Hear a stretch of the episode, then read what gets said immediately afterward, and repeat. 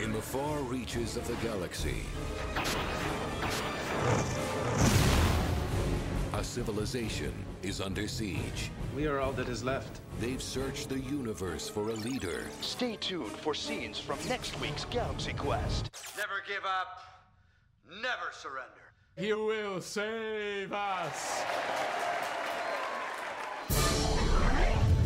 What they got Never give up and never surrender. Were struggling TV actors You are our last hope. Where's my limo? Okie dokie. and they're about to put on a command performance 8 million light years away. We are actors, not astronauts. You are our protectors. That was a hell of a thing. Now, Laredo, take us out. You gotta move to the right. Would you sit your ass down? You want to drive this thing? acting like heroes The whole thing was just a misunderstanding. may not be enough. They look like little children. Hi, little guy. Oh Oh, darn. DreamWorks Pictures presents Tim Allen, Sigourney Weaver, Alan Rickman, Galaxy Quest. You're just gonna have to kill him. Well, go for the mouth, the throat, his vulnerable spots. It's a rock. It doesn't have any vulnerable spots.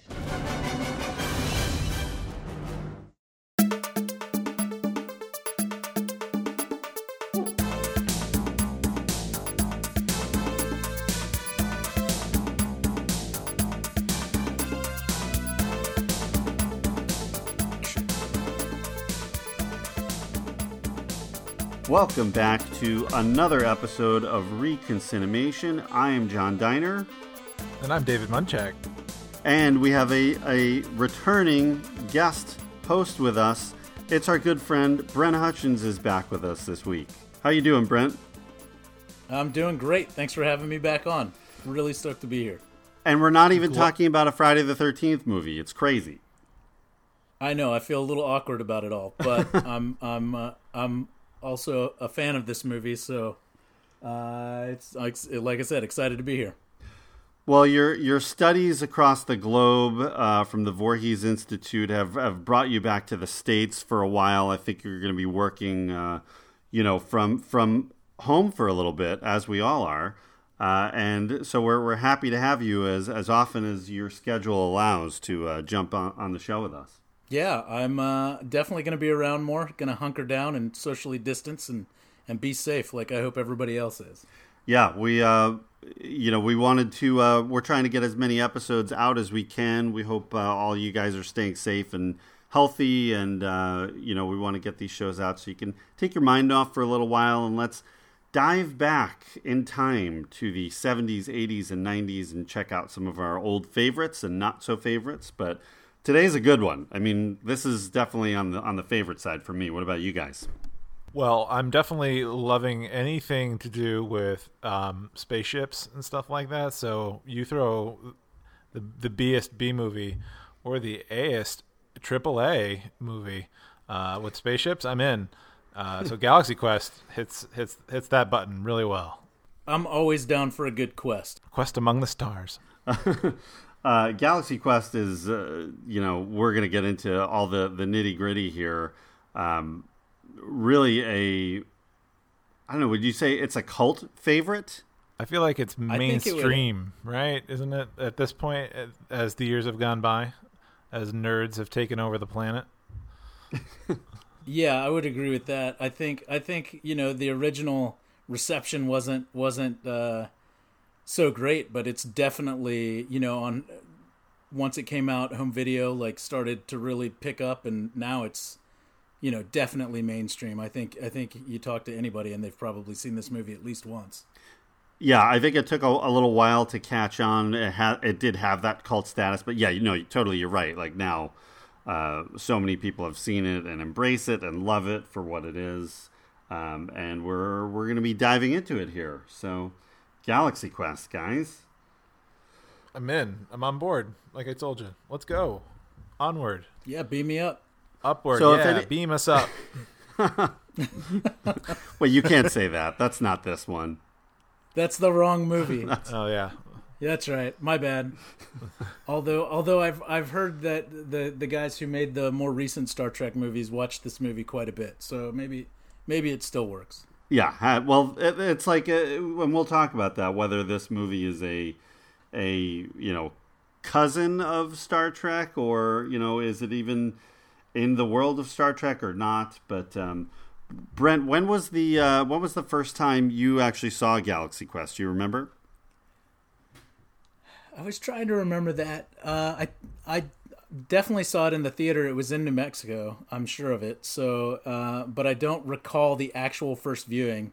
The first time I re- like when it came out on DVD, I immediately bought it and watched it probably 14 times in that same week. That was that was like Zoolander for me when that came out on on DVD. We watched it like I don't know every day at least. So, Yeah.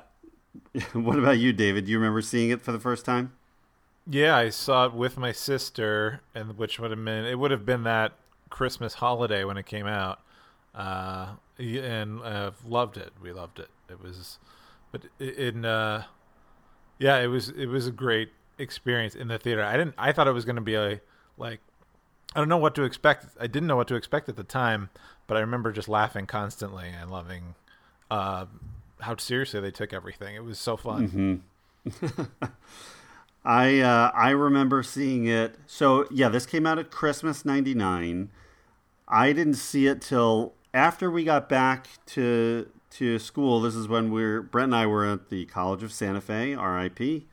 Uh, and R.I.P.. it was after Christmas break when we came back, and I remember uh, our good friend Jeremiah and I cut our history of world cinema class to go see this movie. So I apologize to our teacher Brent Cleaver for that move. Um, no, we weren't sick that day. We were we were cutting and seeing Galaxy Quest.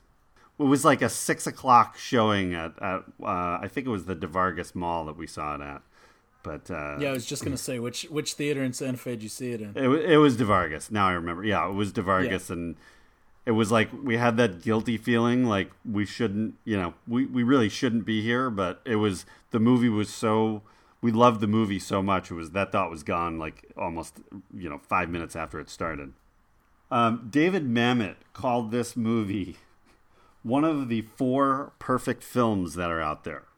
Can you believe that? Yeah, that's that's unbelievable. But after rewatching it, like it kind of is. I mean, it is like almost it almost perfectly does what it's trying to do, which is pay homage to you know obviously the the Trek fans and kind of the, all that sci-fi fandom, Mhm. and it does it in such a way that's like so. uh you know, like it's not really making fun. It's like almost in reverence of, you know, like just uh, the appreciation for people who love this kind of uh, entertainment, you know, and it's I think it's they they kind of nailed it. Yeah, I, it's crazy though. I mean, he he put it on a, on a tier with here's the other three: Godfather One. You'll get no argument from me on that one. That's a perfect film. Uh, a Place in the Sun and Dodsworth, which I've not seen Dodsworth, so Neither can't vouch I. for can't vouch for it. But Can't say Um, no. that's a that's a that's quite a quite a foursome as your four perfect films. Well, I mean, just Mamet himself saying something like that is a pretty ringing endorsement. I feel Yeah. like. I'm sure he doesn't take his opinion lightly. Do you do you guys know of anybody who doesn't like this movie? I don't think I know No. anybody. I don't think there's anybody that that no anyone I have met. I'm sure have seen this and we appreciate it just as much as I do. I think. Mm-hmm. even people who even people who are not like big sci-fi fans or anything like that seem to just to still appreciate the movie just on a like a comic level or storytelling level you know i mean i feel like it's it's it's pretty well done easily relatable for a, lo- a lot of people Yeah, totally. I mean, you know, and the crowd that embraced this movie when it first came out, or in the few years after that, is are the people who are writers and producers. The, you know, I'm sure the the you know the J.J. Abrams of the world, and that you know uh, that that those that age of filmmakers are the ones you know who are uh, uh, making the Star Treks and the Star Wars and and get that kind of mix of humor in there as well. So and and this I think had a big part of that. Well, right. I mean, I know for you and I, like it came out when we were in film school, so Mhm. it's like, you know, and it, it was kind of the I feel like the first movie of its kind to really like pay tribute to those to those kind of the ge- geeks being cool, you know.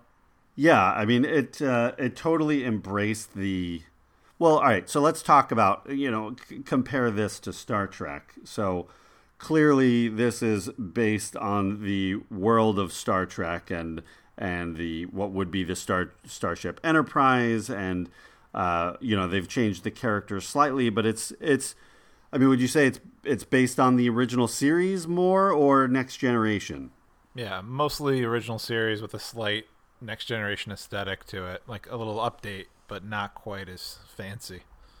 Yeah, it's yeah. Most, it's mostly a love letter to the original series. Yeah, and at this point, you know, so where are we? We're 1999. So all the Comic Cons, like none of that had really started happening. It was what was on. I mean, there were Star Trek specific conventions that were where all the fans would, you know, I mean, the same thing as conventions now, but it was specifically Star Trek, wasn't it?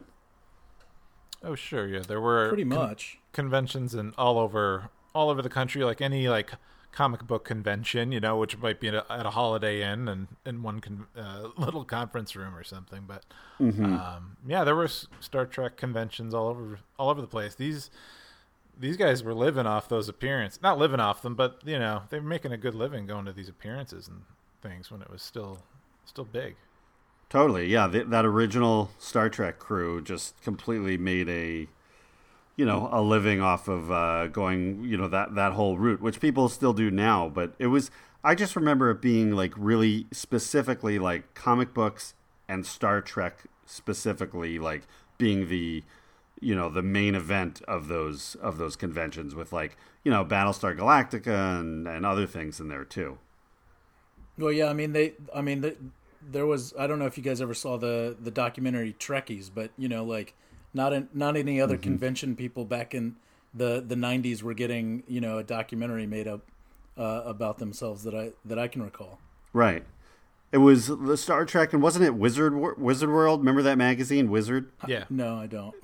Yeah. well, that wasn't that wasn't your thing, Brent. But Sorry, I missed that one. Yeah. well, yeah. Well, Wizard start you know started their own like sort of comic convention kind of thing, and they would buy, basically buy up the sponsorship uh, with a lot of the smaller shows and things, and then a lot of things were Wizard World convention, and it was Right. It it took over everything. Was that like was that like part of like the Dungeons and Dragons world? Like I feel like I feel like those probably had conventions around that time as well. Um, Wizard World, Wizard World specifically was like comics, and then the intersection of that with like with movies, but like comic book movies and action. Got it. And, and then like genre TV and movies, like sort of like just bled out to that. I think for the most part.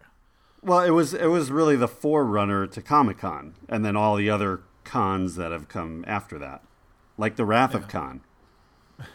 Well, the San Diego Comic Con That's as it is was uh, was was still kind of the the mecca for the nerds, not the nerds, but for the whole the whole shebang, you know. Um, before Hollywood really started taking over Comic Con, but that that's been going on since the late '60s, I believe, right? The original. The San Diego Comic Con's been around that long. Oh yeah. Are you thinking maybe like some other kind of convention, but not having to do with like comics? Like, what are you, what are the No, I just- uh, industries you like to follow that are having conventions? Like a No, I just mean like a- you know as the as the movie industry took over the comic conventions and and it went from being you know like about whatever Marvel and DC characters and it morphed into like movies and anything sort of you know things premiering at at Comic Con and what it is now it's like everything goes there everything has a booth it doesn't have to be related to superheroes or comic books or whatever or sci-fi Oh yeah, it's it's all encompassing media, entertainment, Right. TV shows, sitcoms, everything. Um, Yeah. But yeah, I mean, technically, it's still the same body that it was going back decades, but it's it's nothing like it used to be. Right now, it's like much much more mainstream for sure. Right. Totally. Yeah. Yeah. Do you guys remember when uh, William Shatner hosted Saturday Night Live, and I think it was either eighty nine or ninety, and that skit he where he bag bagging on fans? Yeah, yeah, yeah. God, that's great. That is, uh, but that was. It feels like, like almost like that skit sort of also had a hand in in creating what Galaxy Quest was. Does anybody feel that way? Like, do you remember it that well? That because it's it so embraces like the fan participation in that skit and just commenting on that. And uh, I don't know. I felt like that was especially with the Justin Long character here, um, really like harken back to that skit. Oh yeah, for sure. I mean, it it it owns that whole. Uh, you know, like fandom side of it. Again, like I, I think this movie's kind of a love story to to the fans, right?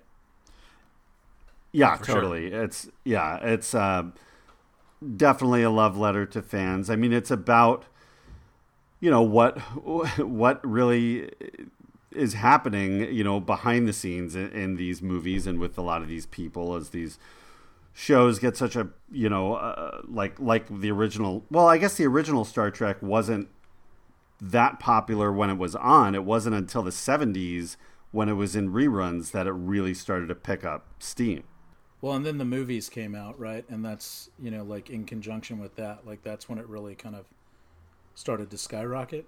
Well, that's how that's the only reason the movies were made. So the show the show the original Star Trek series lasted 3 seasons. It was canceled at the end of 3. The ratings were you know, if they started out good, then they they went downhill. They had a lot of problems with Gene Roddenberry and and the creative direction of the show. And and um so it was off the air for I think four or five years, and then the early '70s they uh, it started rerunning, you know, regularly, and that was when people really started to get into it, and that's when the Star Trek conventions started, and with the amount of people that were, you know, getting into the show, Paramount decided to make. Or, well, they actually decided to bring the show back, and it was going to be called Star Trek Phase Two, and that eventually there was a lot of again like budgetary issues and and creative story issues that they decided to scrap that and make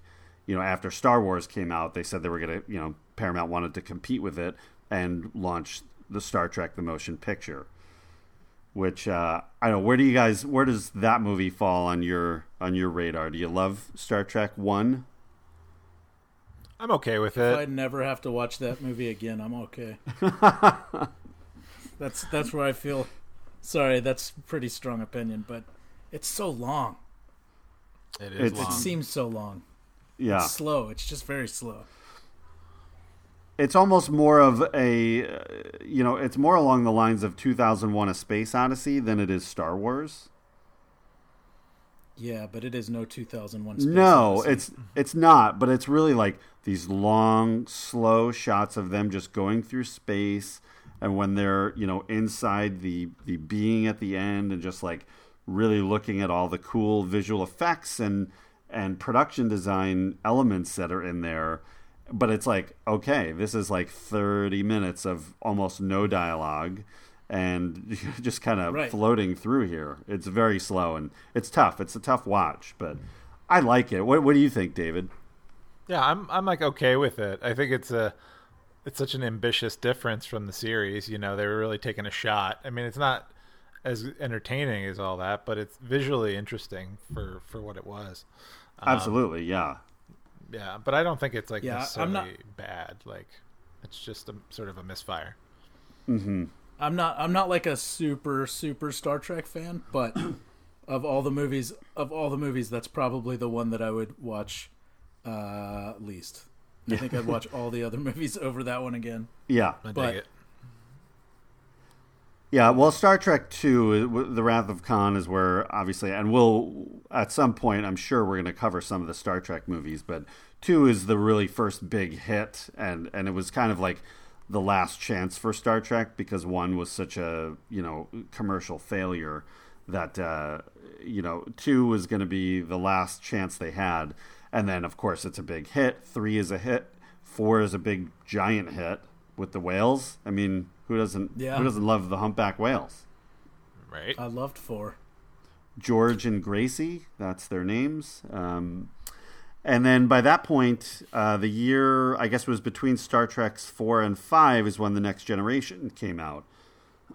so Star Trek was kind of back in full force by the mid '80s. Um, So yeah, but Galaxy Quest is, you know, is a is embracing that love of Star Trek and also embracing you know how it was for the cast and the the actors involved and what you know that behind the scenes was did not necessarily mirror uh, you know what their on-screen personas were at all or what their relationships were. I mean for the most part it was you know shatner was the lead with leonard nimoy and deforest kelley and then the rest of them took a pretty far back seat and were just sort of along for the ride it feels like Yeah, they're part of the Yeah. they're part of the that's that core team, but the it's it really is the show about that trio, absolutely, absolutely, and that's going to carry through the films. Yeah, Yeah. I think they capture that really well in Galaxy Quest. You know, by having obviously you know uh, Tim Allen's character as as the Captain Kirk character, and then and then all the all the supporting characters kind of fill fill it out, and it and it works really well in in the movie. Yeah, I mean, you if you read any interviews or seen any interviews with the the original cast of of Star Trek, they all have a lot of them.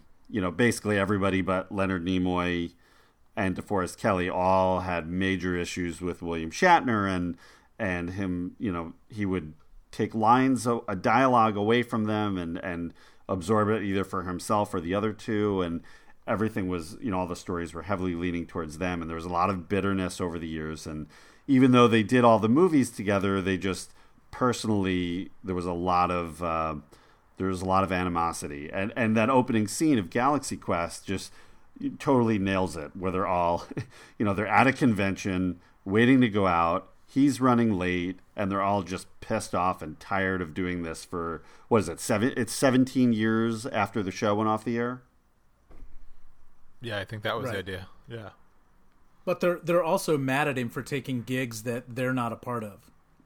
right So it's a little bit of a it's you know they're kind of hypocritical in in that manner.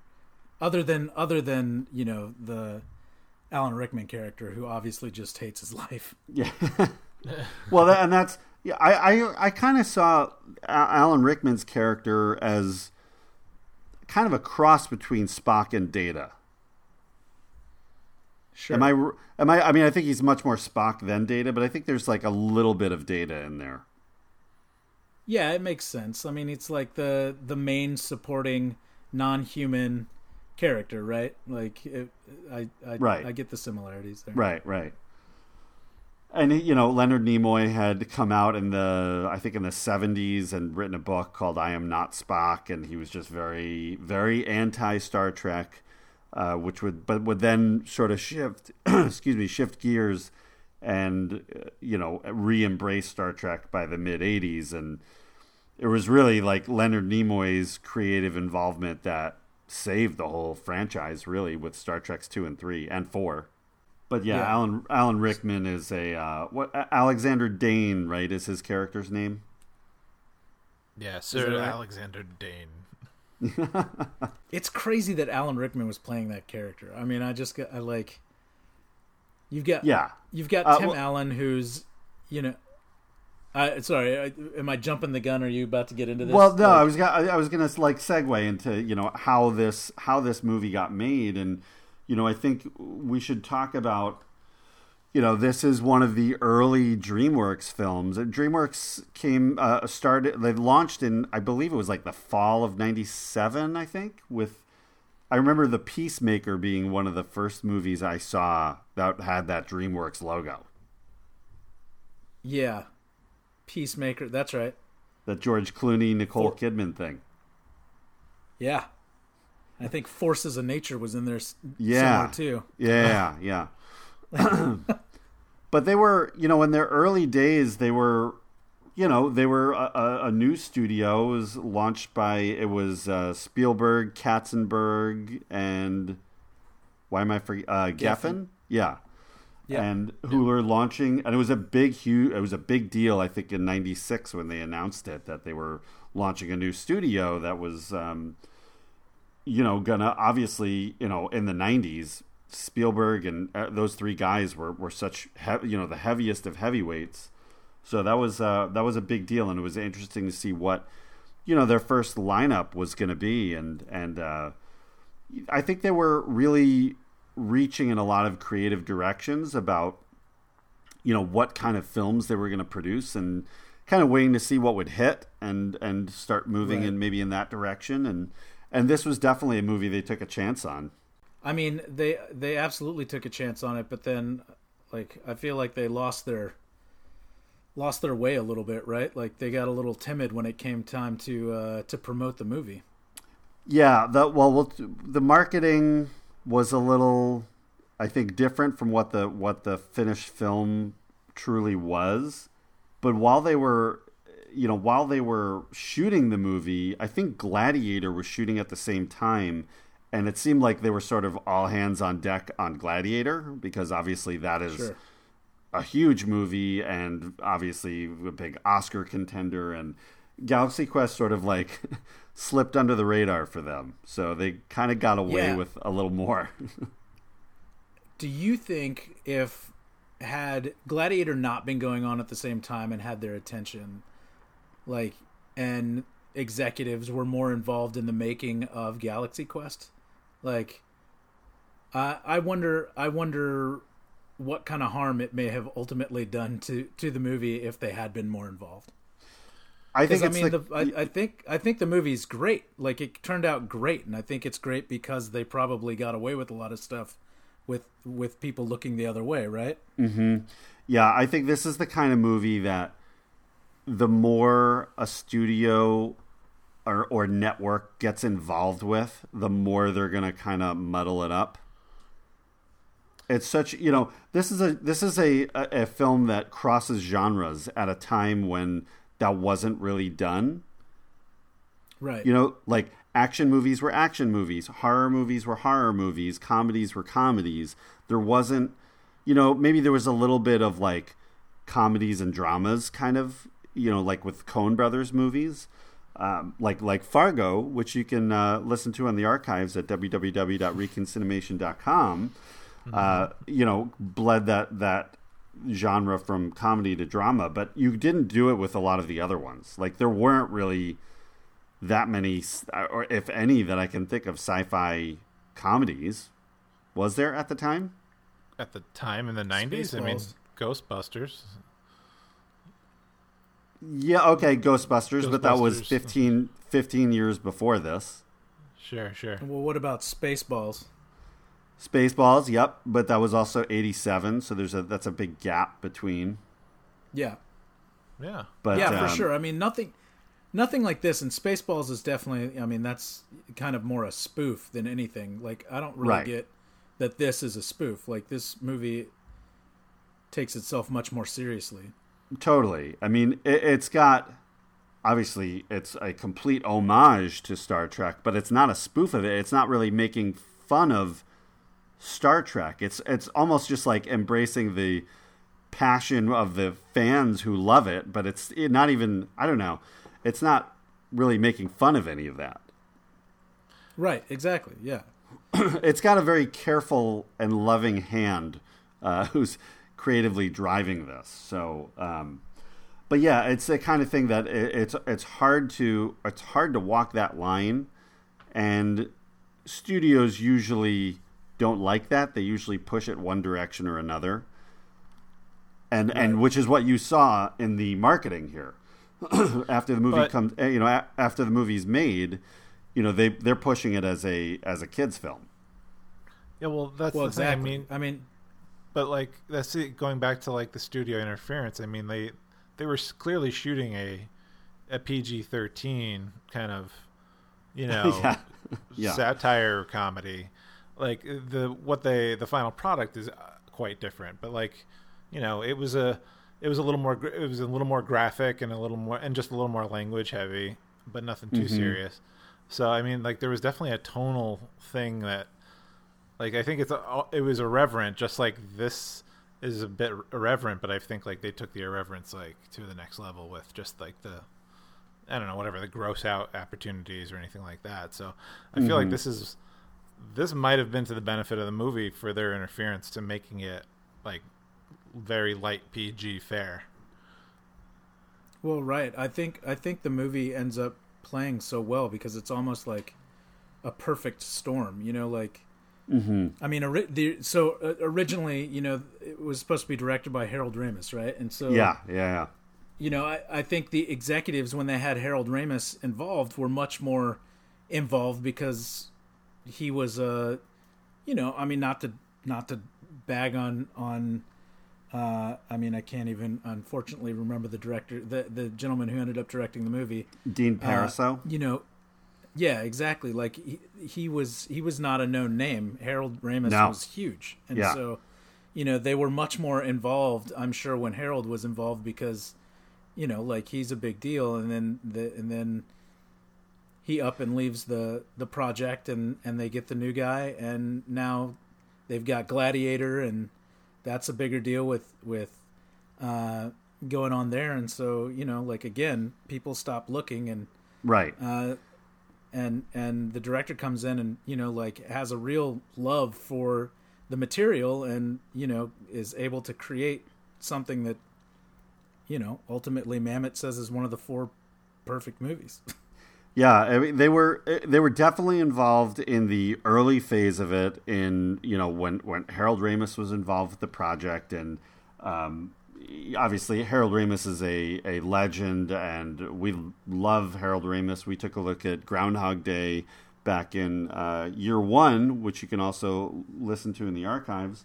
Uh, but he, he had ju- just come off of obviously some huge movies through the 80s and early 90s, but he'd been he'd done Multiplicity and he did analyze this. Uh, I, I think he was done with analyze this by the time he got involved with this project, but yeah, they were very involved w- in the beginning with Harold, and then kind of like were gone while the movie was being shot and made and cut together, and then they were back when it was like time to market it. That's when they stepped back in, and and the movie had changed from I think what it was originally, but um, you know the ca- the casting process was they were definitely involved involved with. Let, and let's talk about that for a minute. Did you guys hear the list Yeah. of of names who, of who was originally going to be Jason Nesmith, the Tim Allen role? It was like basically everybody, including my neighbor, and and Tim Allen was not anywhere on the list. Uh, no, it, it's. Let, let's go through it, and I, I'm going to say the names, and you guys say whether or not you think that person would have worked well as that character. So let's start with Kevin Kline. Yeah. Maybe it would have been a different. It would have been a different character. He would have been much more like physical comedy, I think. But Yeah, A little yeah. smarmier. smarmier. Maybe. Yeah. Maybe like a like a more of a uh, swashbuckling. Is that is that a word? Swa- the um like the old Douglas Fairbanks Yeah. kind of. yeah, Yeah. yeah. Yeah, like a pirate captain. Yeah, I, I mean, I could see it. I could see Kevin Kline. That might work. What do you think about um, What do you think about Alec Baldwin? Now, think about 1999 Alec Baldwin, not today's Alec Baldwin with his comedic, you know, stance. Uh, uh, probably not. I mean, what was Alec Baldwin doing in '99? Right? Like, Uh, barely anything. I mean, his career was in the in the shitter. Quite frankly, he was. You know, he had done the Getaway and the sh- and the Shadow, and you know, he was really.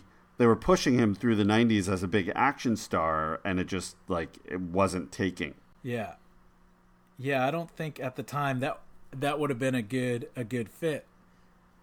You know, Yeah. I mean, I think I think I think if Alec Baldwin, you know, Alec Baldwin has really grown into his comedic chops. I feel like over the last twenty years, and Totally. uh, you know, Alec Baldwin now would probably be fine. Yeah, Would I think Alec Baldwin. really great. I, I think like 30 Rock Alec Baldwin would have been fantastic. I think he's obviously a little too old now, but uh, Yeah. yeah. like that, you know, the first couple seasons of 30 Rock, then he would have he would have been in that zone. Absolutely. yeah, I mean, he's just for in that time frame, like that's just not going to work. Yeah. Um, one of the people that uh, that Harold Ramis really wanted was Steve Martin. That would make it wacky. Yeah, Yeah. yeah. I can see it working though, because he can play Ernest, Ernest, and and and stuff, and kind of like a bully, or kind of like a jerk. It would be totally different, but yeah, I don't know. I, I just had a thought, and I'll say it after we get through this list about you know a, a casting idea. I'll come back to it though. Uh, what do you think about Bruce Willis as as Jason Nesmith? No, No. thanks. No, no, no, definitely not. It would just be Yeah. the the comedy wouldn't be there. The you know the the lighter side of it. It would just become an much more action heavy. Why would I mean? I don't even under, I don't even understand how Bruce Willis's name gets thrown in there on that list. But Well, because he's a huge star. I mean, this is post Armageddon, so he's you know one of the top draws at the box office. So y- you know they're always going to have the big name actors, and then they'll kind of whittle them out if they're too you know too much for the budget and and uh, or, or whatever the reason is. But they're studios are always going to throw big names in there. Mel Gibson, same same deal as Bruce Willis to me. yeah, that's a Same. Yeah. This is this is post Braveheart. Uh, oh yeah, yeah. Wait, this is about four years So- after Braveheart, so this is probably even so- after Payback, maybe. and many, many, many, many years after Bird Bird on a Wire, which I think is the only Many. comedy I remember Mel Gibson ever being in. Yeah, this is this is definitely after Air America and Bird on a Wire. Yeah. Yeah, Um, what about Robin Williams? yeah, maybe. I could I see like it. I like Robin Williams. I like Robin Williams. I don't, and, and he can definitely, clearly, he was he could do drama, he could do comedy, but I don't know. I mean, it it was uh, unless I'm misremembering, he was always doing one or the other. It wasn't like this kind of blend of both. yeah. Well, I mean, you know, But maybe I, Step- may- maybe I'm wrong there. Maybe I'm wrong. Maybe you know it's been a while since I've I've gotten into Robin Williams, but I think I think I think I'd have a hard time believing he could pull off like kind of the Shatner captain type thing. But I think he can definitely pull off drama and comedy. right. yeah, uh, yeah, I, I think he might have been a little too over the top. Yeah, maybe. Yeah, I don't know. It, it would have been interesting, but I don't think that I don't think it was the right mix. Now, okay, what about Bill Murray? Nah. Yeah, again, I don't I don't think I don't think he's the right the right kind of guy. Not for this character. I mean, So I was just thinking, what if you had mean- Bill Bill Murray as as Nesmith, and then um, Steve Martin as Alexander Dane, the Alan Rickman role? I don't know. I uh, think uh, maybe. Uh, no, I think I think the more I think the more we play this game, the more I realize how perfect the cast is. exactly. Yeah. yeah, you can't get too far off from that. I mean, the cast is brilliant from top to bottom. Even like the supporting people are are like, I mean, they were not big names at the time, but some of them have ended up being really recognizable actors. You know, like, Yeah. like uh, Absolutely. like- yeah. Yeah, well, I mean, between the studio and and Harold Ramis, basically that was who they were going after. Um, I believe it was Jeffrey Katzenberg who came up with the the Tim Allen angle to it. Who had just he'd been obviously on Home Improvement, which was a huge hit for what was it at this point? Was it even on anymore? Was it still on in '99? I can't remember, I think- but. I think it was. I think it had like was just ending or or was Yeah. on its tail end. Yeah, I think '99 was its last year. Okay. Uh, he had started doing movies. He did what? Jungle to Jungle and uh, Richer or Poorer, I think, which I I wasn't a fan of either of those Yeah. movies. But um, he had by like Santa 90s Claus. Oh yeah, Santa Claus movies, right, right, right, which were big hits. Yeah, and then uh, and then you know obviously Toy uh, Story. yeah. Toy Story. Yeah. yeah, But that it's like I don't know. You don't look at Toy Story, Toy Story as a Tim Allen movie. You don't, but you can definitely. I can definitely make the leap from uh, from uh, uh, Buzz Lightyear to to Captain Nesbitt. Yeah, right? yeah, Like, totally. Yeah. Katzenberg is is pushing Tim Allen or or you know bringing up the idea of Tim Allen and Ramis is very not into it. He didn't see it, or it's not they didn't like Tim Allen. He just wasn't. He didn't feel he was right for this part. I think he was leaning towards, um, you know, Alec Baldwin and Steve Martin as his choices. Um, so they they had this very awkward lunch where it was sort of forced to get Harold to meet Tim Allen and try to sell him on the idea of of going with him and Tim Allen went into the meeting thinking he had the role when he definitely did not have it quite yet. and uh, you know, Harold was like with it before they even started eating. It was like he was talking about how he was looking for an action star who can do comedy, not a comedian who can do action. Which right. you know, like it was it was out there that he was looking at Bill Murray and Steve Martin, so that clearly wasn't true and that was a very uh, and I think you know there were, everyone realized that they weren't all on the same page and pretty quickly after that Harold is uh, you know steps out of the project entirely. What do you what do you guys think it would have been had he stayed with it though? I think it would have been very different. It it would be nothing yeah. like the movie that we'd have. Like it'd be a little more it'd be a little more edgy. It'd be edgier all around and it would be I don't know. I could see it being kind of bullying about the, the, fandom side of it, or not bullying, but yeah. just sort of like there's always somebody punching down on somebody in the in Harold Ramis's you know films. Well, that's why that's why yeah. Bill and he were such a good fit together. Yeah, right.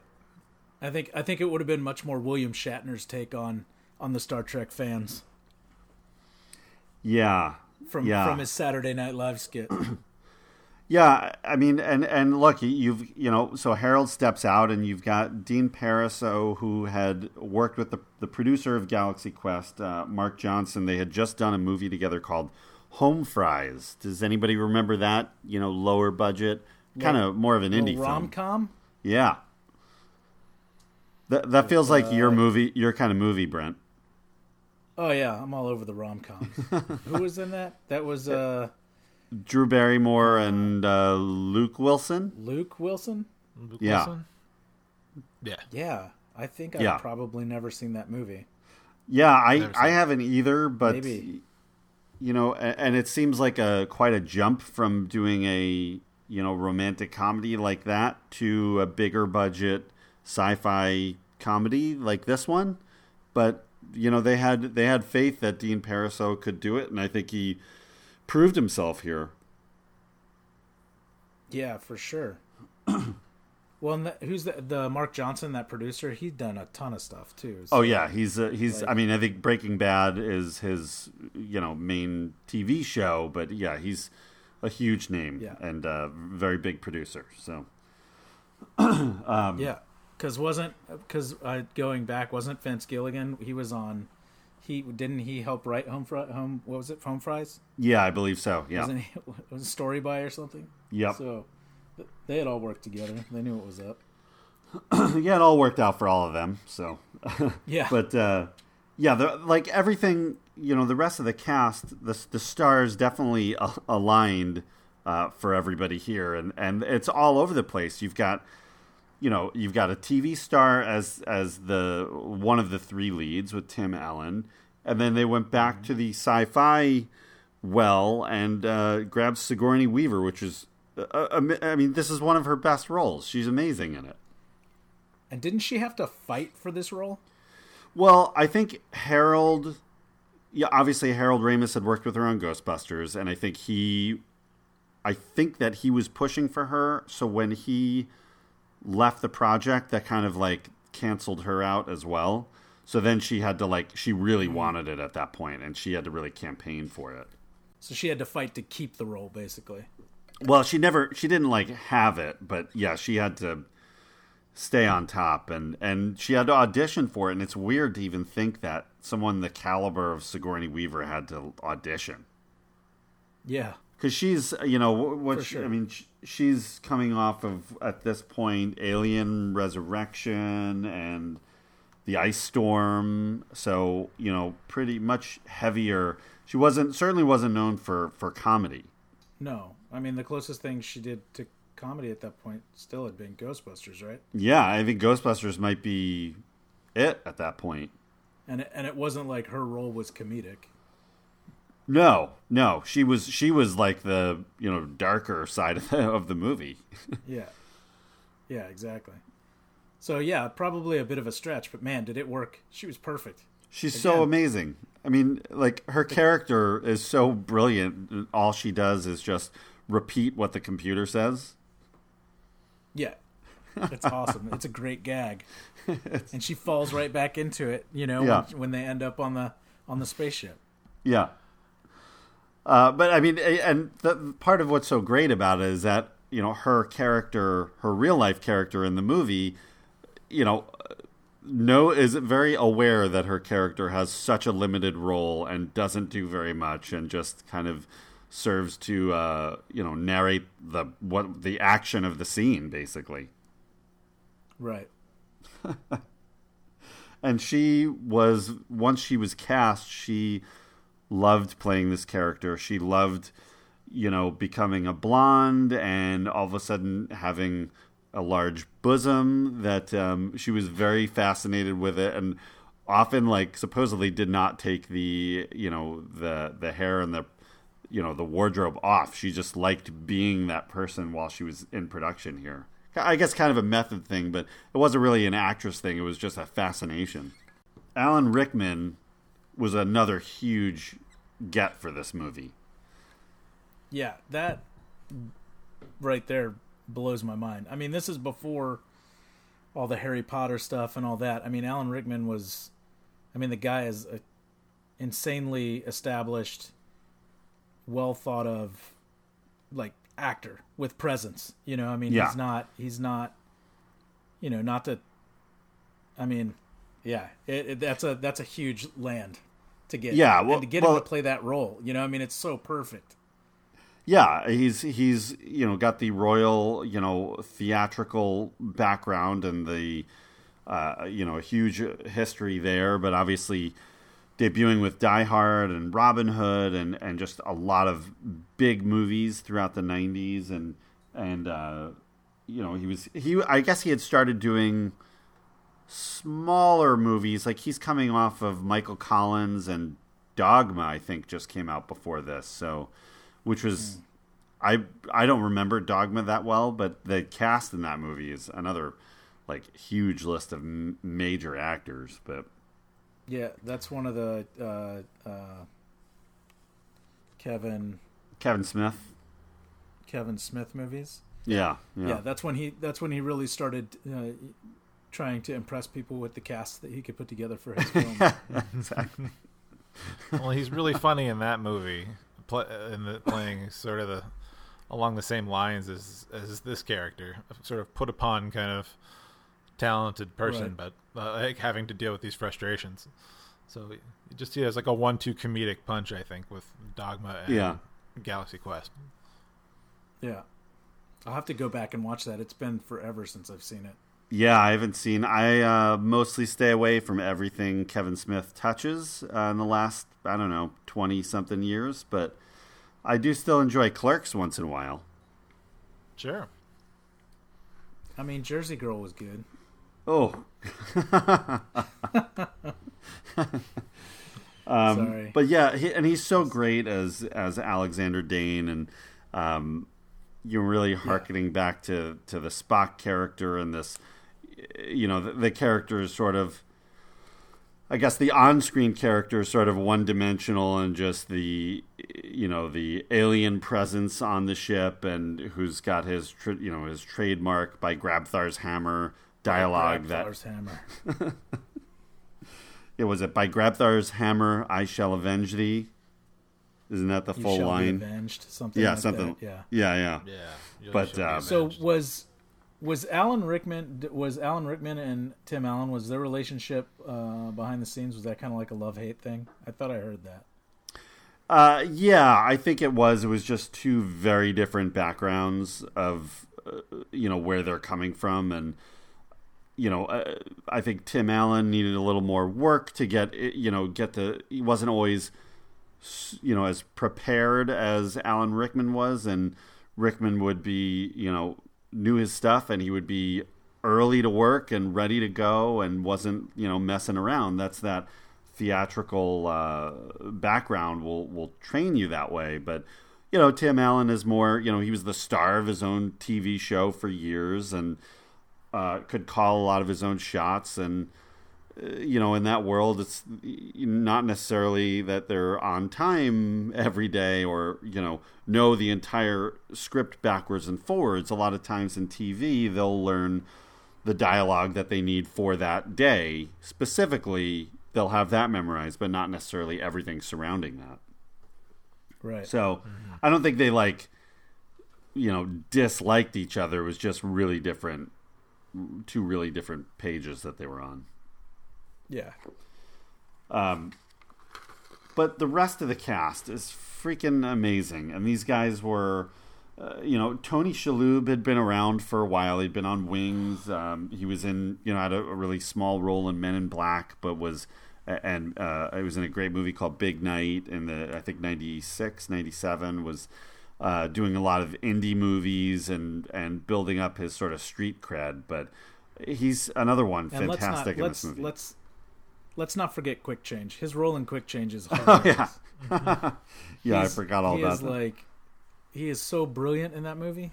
Yeah, it's such a small role, but he's so good. Yeah, um, and well, this I is guess before... the role. I guess his role. I guess his role in um, Galaxy Quest was actually kind of small too, and a lot of the stuff that you see him do in that he kind of ad libbed and kept it. Like they just kind of let him run with his own little thing to build his character a little bit bigger, right? Oh. Yeah, he was. Uh, it was right. I think David. It was. He was a small, smaller character. Oh, that's right. Um, yeah yeah, that had they they had this whole like stoner storyline for him that ended up get a lot of it getting cut out or just trimmed out. Yeah, they had a lot really? more bits with that, like making more obvious. Where like the cut of him in this movie as it is is just a little he seems just a little eccentric, but but clearly like everyone's in on the know anyway. Yeah.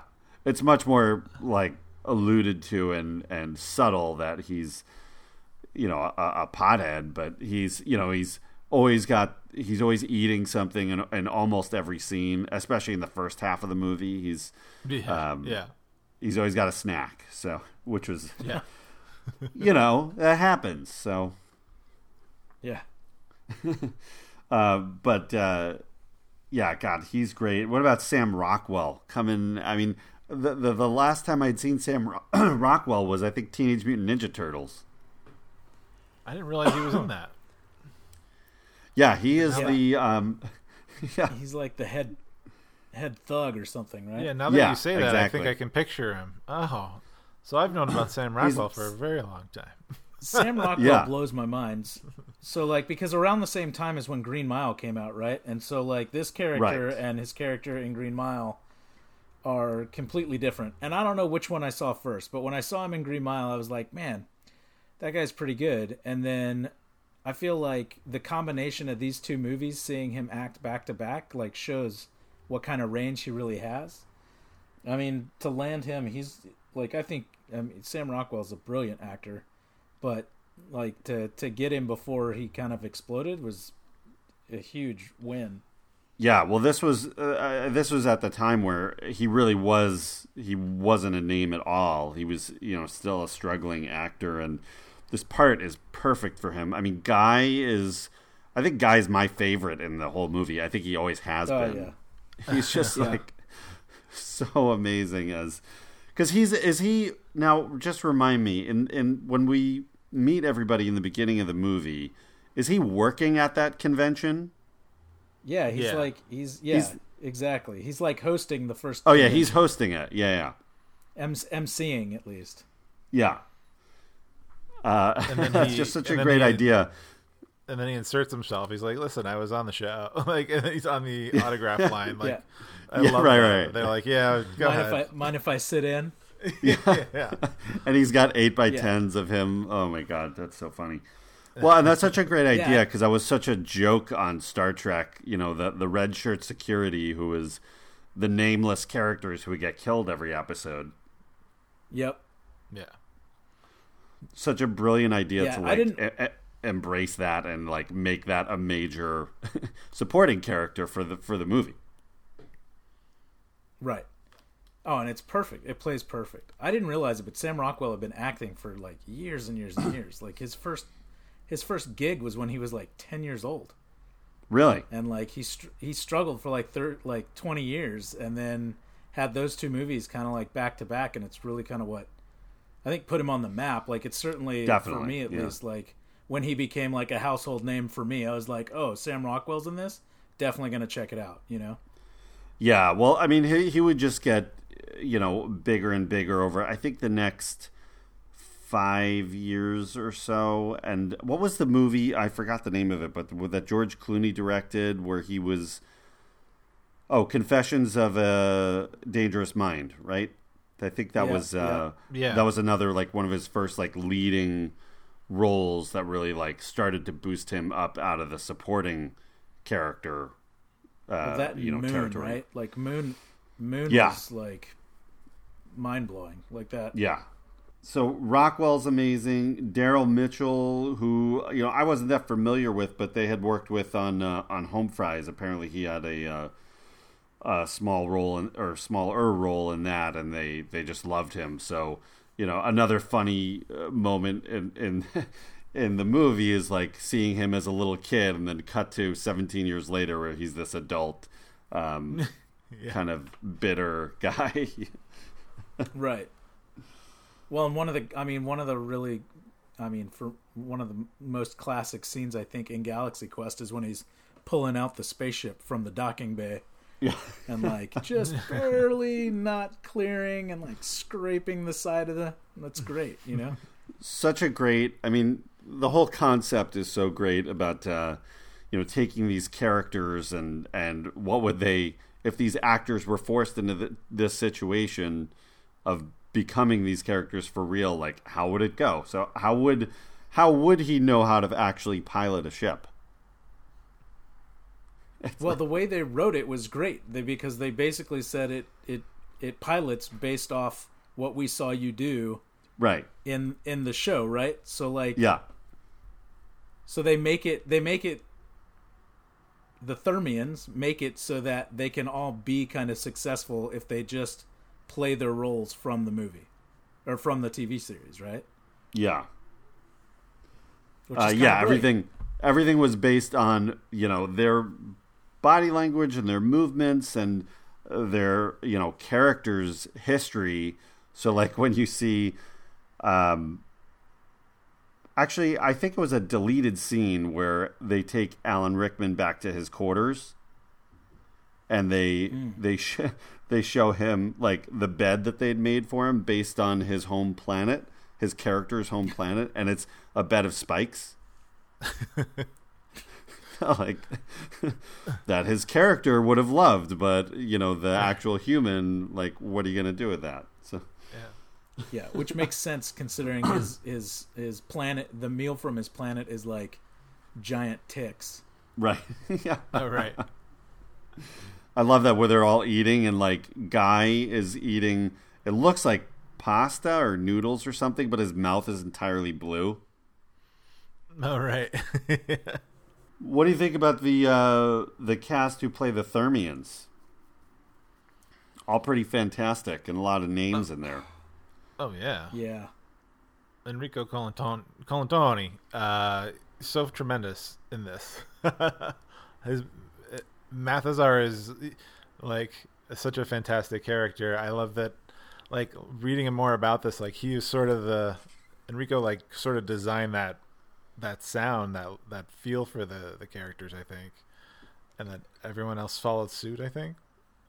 Yeah, he Right. just made that. He eh, when he auditioned for the role, he just came up with that voice and uh, you know the other sounds he would make, and and I think that's what won him the part.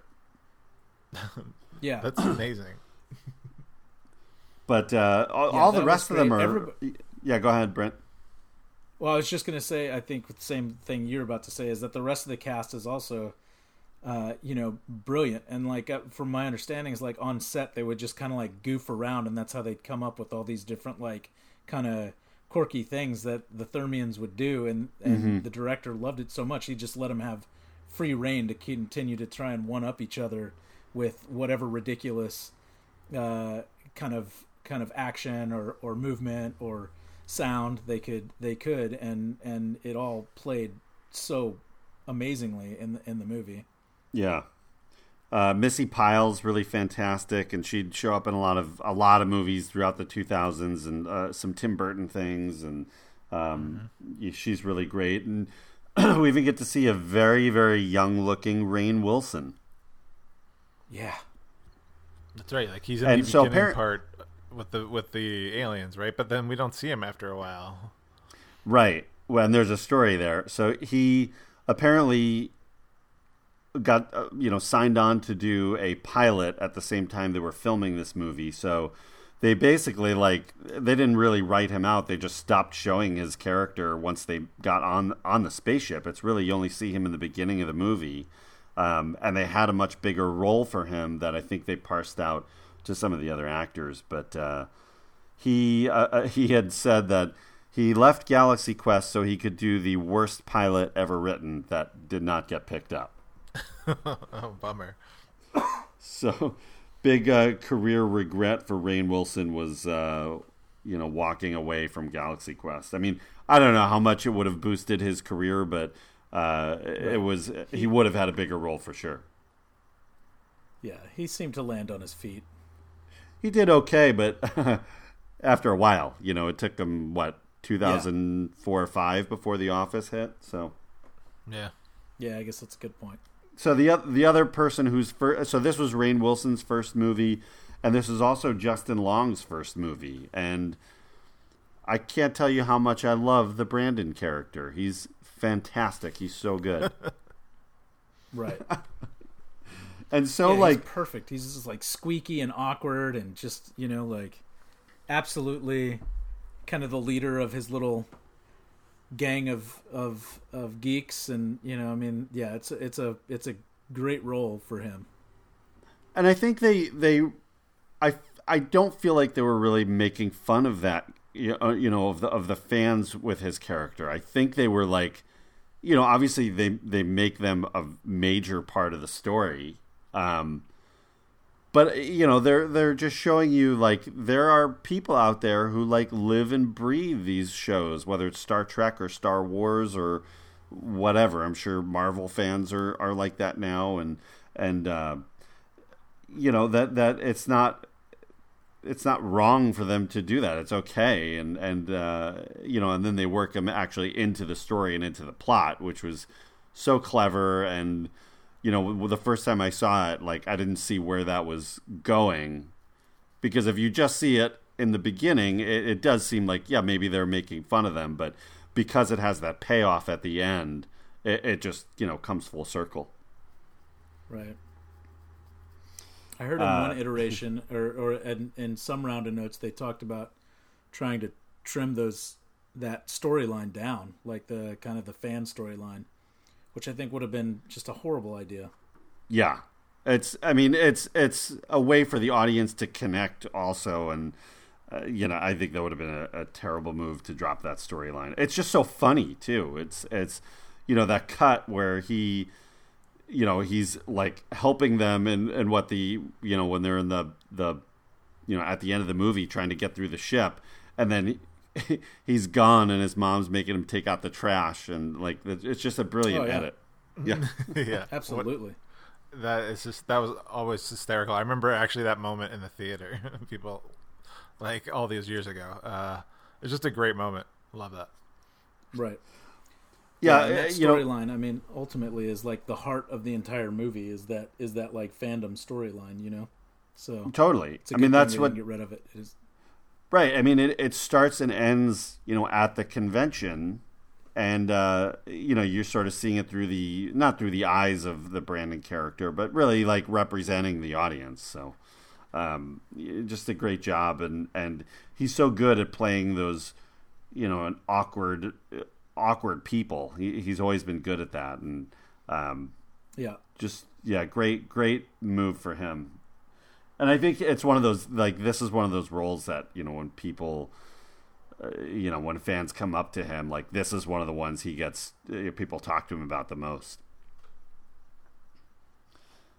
Uh, so as far as the effects and visual visual effects, special effects, I think you know something uh, that another aspect that makes this movie hold up so well is the effects don't look cheesy. It looks like they put money into into everything and didn't have that low budget, low grade feel to it, which was really important into making an audience see this as a you know a major movie and not just like a B you know B or C level spoof movie like like a Roger Corman type thing or something. Um, you know, Stan Winston did the uh, the makeup prosthetics and effects for the aliens. I mean, and it looks great. Right. Yeah, it gives the movie. To- it totally gives the movie credibility when you when Absolutely. you have somebody of that caliber doing the effects and you don't half-ass it and you put a put a lot of thought and and uh, care into it. Like it makes it so it's like, oh well, maybe I should take this movie more serious as well as a viewer. Yeah, it's one of those if if the the special effects or the visual effects or the costume design, if it looked like they kind of dropped the ball on any of those, it really obviously it's not like the main uh, thrust of the movie, but it, it's an element that if it wasn't at the level it was at, it would really like take an audience out of the movie and remind them like, oh no, right. you're you're not living this movie and feeling this movie. You're just it's now now you're realizing you know that that it is a movie, and th- that's right. like the worst thing to do to your audience. Yeah, well, and the set design is also like really thoughtfully put together by like, you know, I mean, it's it's a, I assume it's a pretty difficult balance of being able to portray like '70s uh, television set aesthetic right. without it looking super cheap and and crappy, right? So yeah, uh, and I think they did a really great job. You know, I mean, it's it it plays really really well. Yeah, I, the whole design of the movie. I mean, the the, the sets, the costumes.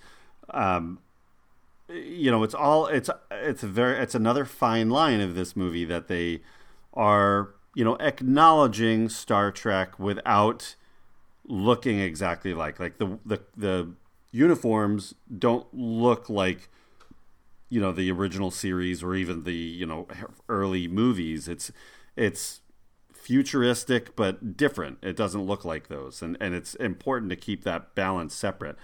I mean do you think like the ship looks like the enterprise or do they make that kind of separate enough? Yeah i don't get an enterprise vibe from it but it's like you know there's a, there's a body and then there's wings but they they it seemed more like a bird to me. Like uh, it's yeah, but it's still a subtle thing. There's a roundness to it.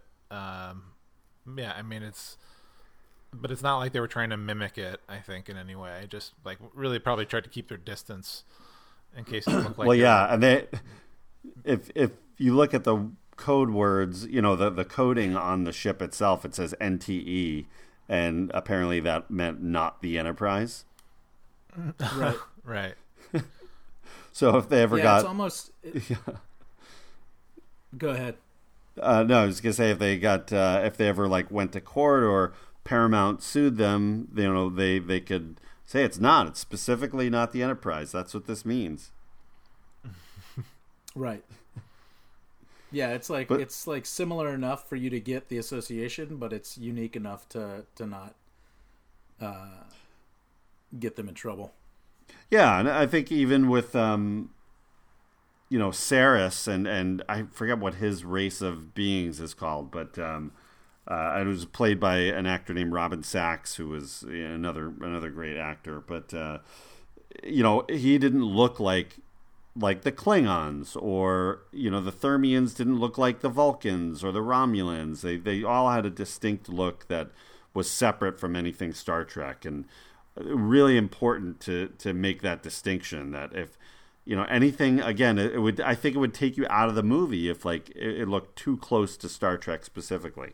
So the movie is uh you know they finish filming the movie and and this whole time while they're making it they're you know they're kind of flying under the radar and uh you know they had a lot more creative control than i think you normally would because the studio was so apparently there was a lot of you know things that went on on the set of Gladiator that it was sort of you know like I said earlier all hands on deck from from DreamWorks with with Gladiator. So these guys are just making their movie and doing it you know.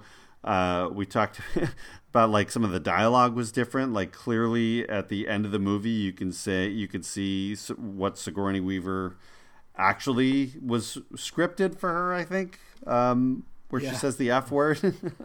Yeah. Where like they change it to screw this where clearly that's not what she's saying. Yeah i think in, i've probably seen this movie like 20 30 times uh, since since it came out in the theaters and i think honestly i never even noticed that until until this this last time watching it this oh really? Oh wow. Yeah i don't recall I ever noticing that I didn't catch it in the theater, but I I remember catching it a while ago, and like once you see it, like you can't unsee it. Right. But uh, I think it did have, you know, the movie that they shot. I think had a lot edgier things between, you know, the the dialogue was a little racier, and Tony Shalhoub's like you know pot smoking was had a heavier part in it. So finally, when they're when they're done making the movie and it's they're they're cutting it together. The studio's like, whoa, wait a minute, like th- this is not the family friendly movie we, you know, thought we were making here. And on top of that, you've got I, I believe it was the Rugrats movie had come out that um, was huge, and they kind of did a. Uh, you know, not an about face, but they think they really wanted to push this movie as a as a family friendly kids movie that uh, you know that should be the main audience here, Ugh. which wasn't like who they were originally necessarily going after. Right, it would have been for like the adult fran- like adult fans of Star Trek, like you know, like uh, right, exactly. Like, like here's an yeah, irreverent send up to all of that. Yeah, I think that was the movie right. that uh, the audience that Dean Parisot was was uh, you know targeting when when they shot it, but it was it was uh, uh, not who DreamWorks necessarily wanted to push it towards. So if if you watch the trailer, like it looks, I don't know, the trailer's a little misleading. The marketing was a little like, well, like yeah, the movie's about that, but it's uh, about a lot more as well. Yeah, it all feeds. It all probably. I mean, it all feeds into a very awkward kind of like run at the at the at the theater, right? Because it's like the studio didn't know what movie was being made. They didn't know who they were supposed to market it for. The director was trying to make one movie. Studio was trying to sell it to another one. Plus, it's a mix of this sci-fi comedy that you know studios have a hard time, like you had mentioned before, like knowing how to they need very specific guidelines on how to market stuff. They want to paint right. by numbers, you know. And so, you know, if you're throwing them curveballs, they're they confuses them, and they're like, oh, I don't know what to do here. Well, yeah, and they you, you know they like, track jumbled up, confusing marketing plan. Yeah, they you know they track all these things. They have all their focus groups, and you know this was I think in their mind was a straightforward sci-fi movie, and not necessarily this like blend of you know comedy that has has you thinking a lot more about it than you normally would. So I, I don't think they knew at that time really how to do that. And it's you know movies like Shaun of the Dead that would come later that would really like push that envelope and um, you know really start blending a lot more in a much more in a, in a successful way that okay, then by the mid 2000s, okay, so studios are starting to learn like okay this this can be for a few different audiences and that's that that's okay to do that. Like i just wonder if a movie like twister if they could have really worked in a more comedic angle to that movie like maybe that would have a lot longer shelf life than than it does now. Just a couple of like Yeah. trombones behind like some of the cheesier lines and, and jokes that go on, like just to cue the audience Just- would have yeah. been would have been helpful. It would have lightened the tone a Just bit. uh, look think- at the I camera and you know, wink. They're like, guys, guys, guys, check it out. We need tornadoes and we need sharks. And then, oh wait, Well, that works. yeah, Um, but yeah, this so this you know the the film came out and and I think it took you know not too long before it started really getting that that like we said that cult status and that a lot of street credibility and and people really were loving this movie. I, I think I want to say by like 2002 or three, it was definitely you know quite popular, much more popular than when Right. it came out.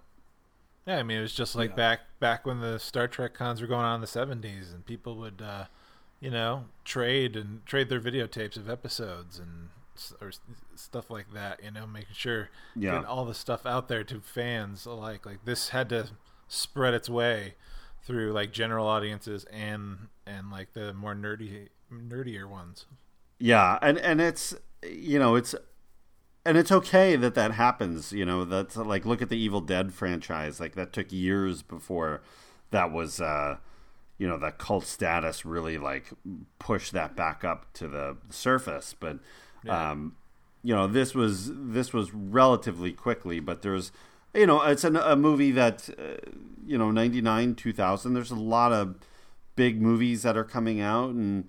Um, I think audiences' tastes are changing at that point, and it, it got maybe a little bit lost in the shuffle. But you know, home video, I think really, uh, it's one of those that really capitalized on that.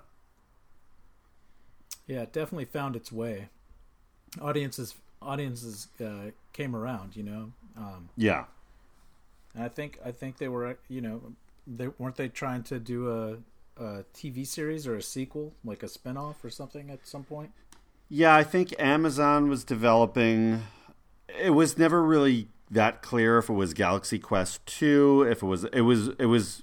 I think for a while it was Galaxy Quest two, and then it kind of morphed into more of a series. And was it going to be, you know, a re a reboot or is it a follow up or you know what what exactly it was and then when unfortunately Alan Rickman passed away it seemed to pump the brakes on anything Galaxy Quest related and I don't I don't even know if it's really in development anymore Right. which Yeah. which tells me it had to be you know it, it, it had to involve the original cast if it, if they stopped it without Alan Rickman because yeah I mean could you make a Galaxy Quest 2 without him definitely not Right. Yeah. There there'd be no reason. yeah I think you know with his passing there's the story is these characters so if you're not doing a complete reboot with a new cast then there's nothing left to tell without all of these people being involved.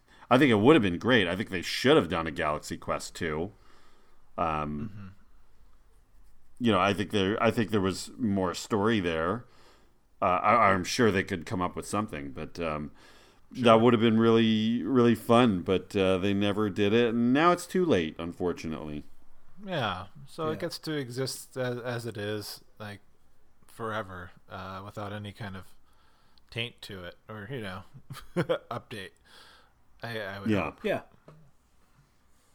Yeah, I mean, I, I don't think it's. I mean, you know, I, I don't think a sequel is necessarily needed for it. I think it it plays great just the way it is. You know, it's a it's a full story, but obviously, you know, these characters are are ones that if they did decide to continue to to tell their stories, uh, you know, it would be entertaining to see.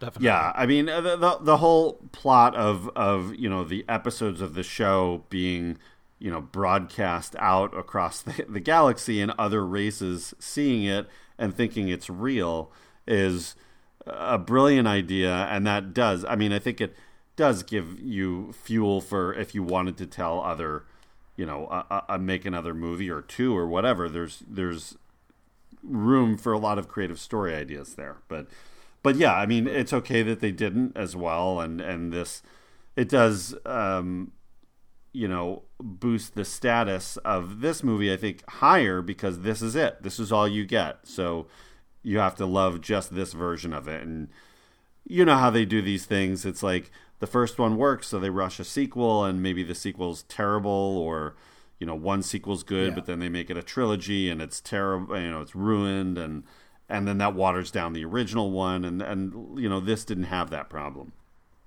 Yeah. It's always good to leave audiences wanting more. Yeah, and it's rare that the studios do it, but uh, I guess we should enjoy it when it does happen. Yeah. Not everything Yeah, no, it is a trilogy, guys. Not everything is a trilogy. I bet if this thing pulled in Well- like a hundred million instead of like the seventy-ish million that it did, you know, it probably probably would have had a sequel much much easier. For sure. Yeah, yeah. well, all right. So let's talk. Let's talk box office. We're here. We're at the the bo part of the show. go. Oh, hello. Um, it, it had a uh, it had a forty five million dollar budget, so that's you know a pretty sizable budget. Um, it came out on December twenty fifth, Christmas Day, nineteen ninety nine. Opening weekend, it was only seven million, so it um, it came out against a lot of competition. So I, you know, that that's a tough spot for this kind of cult movie to find its its audience with. I mean, it came out against Man on the Moon, Any Given Sunday, and The Talented Mr. Ripley, all open that weekend. oh wow. Yikes. So And there was and there was That's, already a ton uh, of movies in the theater, family friendly, probably. Totally. Yeah. Um, so you know, oh, debuting at number number uh, what I think it was number six or something. I believe that it was. You know, it was already kind of behind everybody at that point. Yeah, yeah. Um, you know, and and at that point, it's like you know, people go see Man on the Moon the opening weekend, then they're going to see any given Sunday next, and Ripley, and then whatever else, and um, uh, you know, uh, obviously huge actors in those, and Tim Allen, who's leading the way on this, is is uh, you know not as heavy competition for your your Matt Damon's and Gwyneth Paltrow's and Jim Carrey's and Al Pacino's and um, you know, so it was it was a much steeper competition that that uh, that month. Yeah. Ultimately, it does. Yeah, ultimately it does 71 million domestically, so it you know, it all it uh it ends up doing okay. I think still they wanted more from it. Worldwide it was around 90 million um you know, the the total. So yeah, it it does okay. It basically doubles the budget, so you know they they started to make some money back, but still, I think they were hoping for more. Well, they probably could have had more, but Yeah, and and it, it ranks uh, number thirty of nineteen ninety nine, so it, it falls just behind Deep Blue Sea, that that other classic film from from that year. I can tell you of all the other movies that you mentioned that came out that opening weekend, I have seen Galaxy Quest by far many more Totally. times than any of those others combined. I I think I've seen all the others once. So Yeah, I think so too. yeah, I think probably 90 any given Sunday I've seen more than once, but other than that, uh, Yeah. yeah. But 99 is, I mean, uh, that's a lot of big movies came out that year. That was, you know, the return of Star Wars to the theaters, and you had Toy Story 2, and you had um, Austin Powers 2, and, and just, and of course, Deep Blue Sea. Don't forget that. The Matrix, The Sea. Sixth Sense. Matrix, yeah. yeah. Uh, did I, did I mention Deep Blue Sea came out that year? Um, You did, you did. Deep Blue Sea, Yeah. Blair- classic. Blair Witch, which we covered on our show uh, some many moons ago. So come yeah, check it out. that on the was website. uh, yeah Blair Witch ba- again back in year one. www.reconcinimation.com. Check it out there. Uh, yeah, but uh, you know a, a a lot of huge movies. So again, you can you can see how this this genre mix uh, of a film gets lost in there um, and and doesn't really find its way until a little bit later. But thankfully, it did. So I don't know. I recommend. I, I love this movie. There, there's so much to enjoy. It stays. I mean, uh, you know, you've watched it a bunch, Brent. I'm sure David, you've seen it a number of times. Oh, yeah. I've seen it probably 20 times, and it stays funny. It doesn't like the jokes don't get old. Yeah, it's pretty classic. You know, like it just it withstands the test of time for sure. Yeah, There's so many like little funny things too in it that like like I love you know the end of the movie where you've got sort of like okay now the show's come back and you're seeing the opening credit sequence again and and just that like when they introduce Guy and he like he's got his hair's like all done and he like turns and smiles at the, you know winks at the camera and I, I love that I love that stuff that, that that's that gets me every time. Mm-hmm. Guy is just you know Sam Rockwell and Guy is just so you know he's comic relief for sure the whole way through. Like he doesn't have any of the real like dramatic moments, but mm-hmm. you know you know I, another thing I thought was really funny at the end sort of action sequence when Sarris comes onto the bridge of the ship and, and is shooting everybody. Mm-hmm. They're all everybody's shot and maybe dead. I think you're led to believe that some of them have been killed, uh, except Guy. He's no right. He's the That's only right. one He who's still there. like.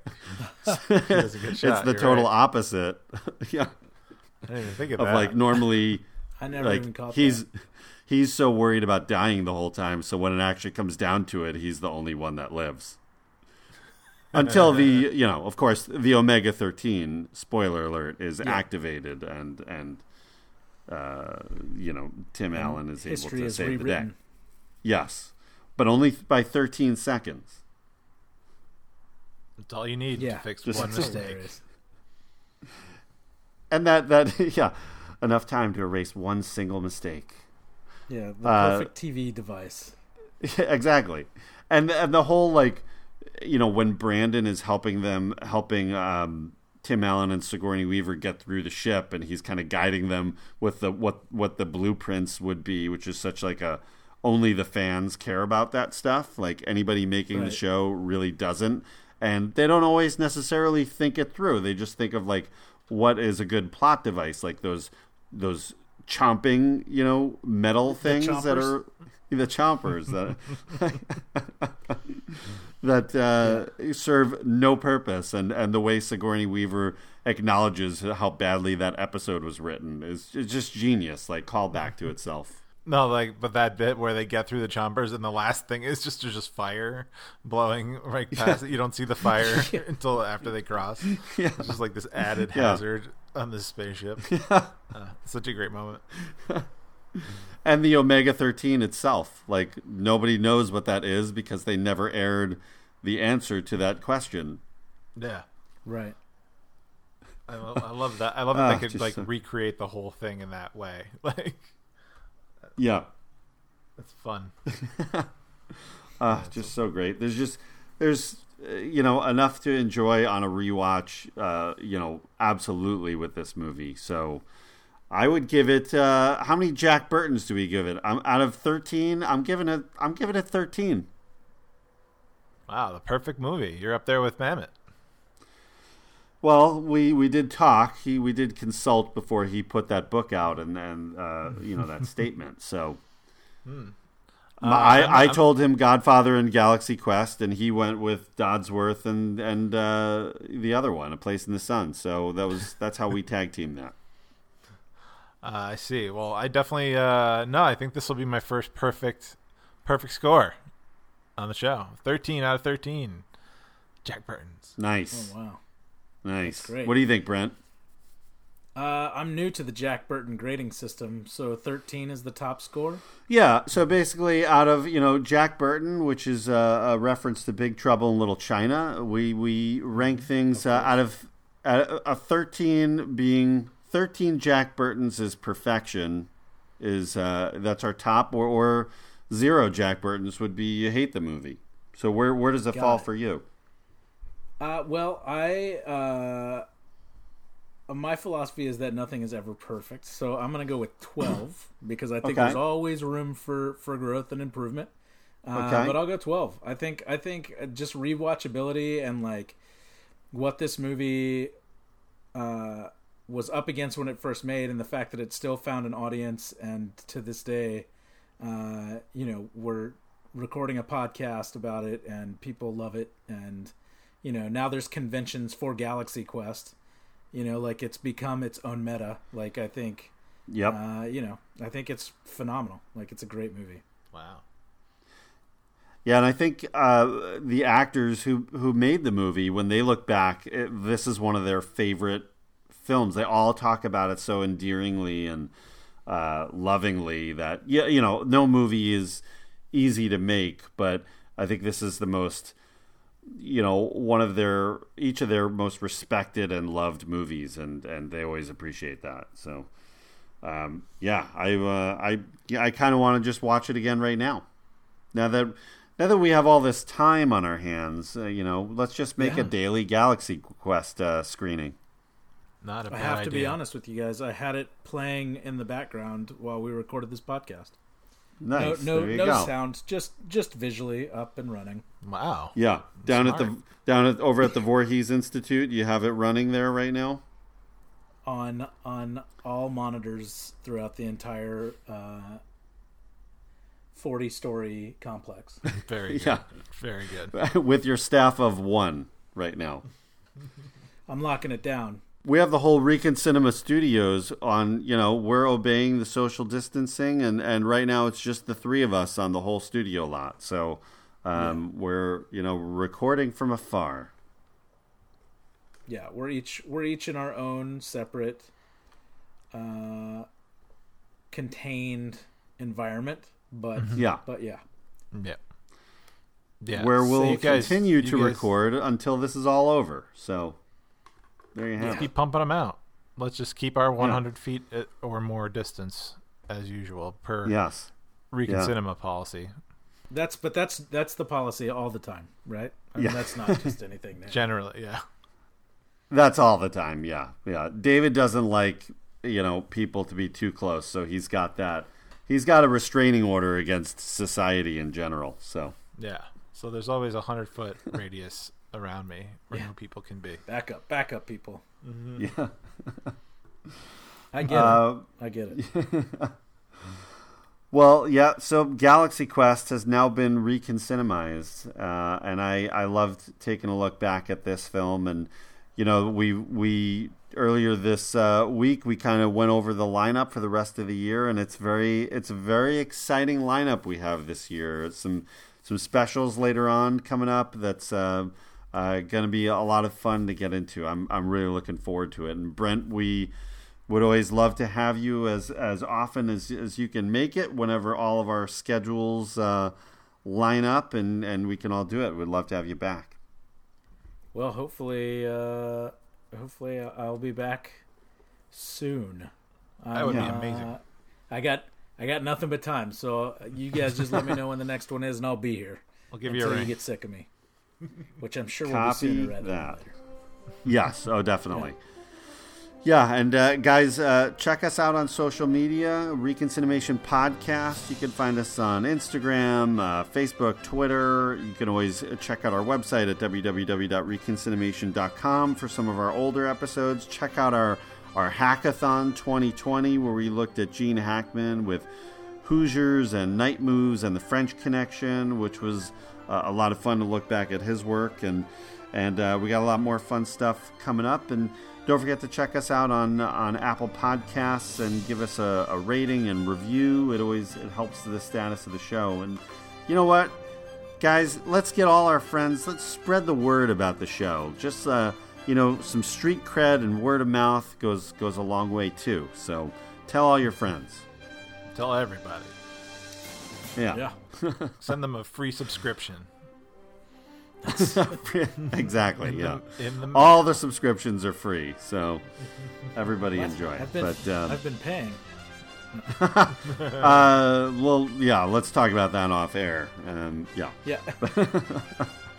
Uh, all right, guys, thanks for listening. And, and don't forget our friends to E.K. Wimmer. Thank you again for the theme music. And check out his podcast, Laser Graves. And Curtis Moore for the, the artwork as always. And uh, looking forward to covering the next episode. Will we go to the 70s? Will we go to the 80s or stay in the 90s? You'll have to tune in uh, for our next show. So check us out on the next episode of Reconcinimation. Bye now.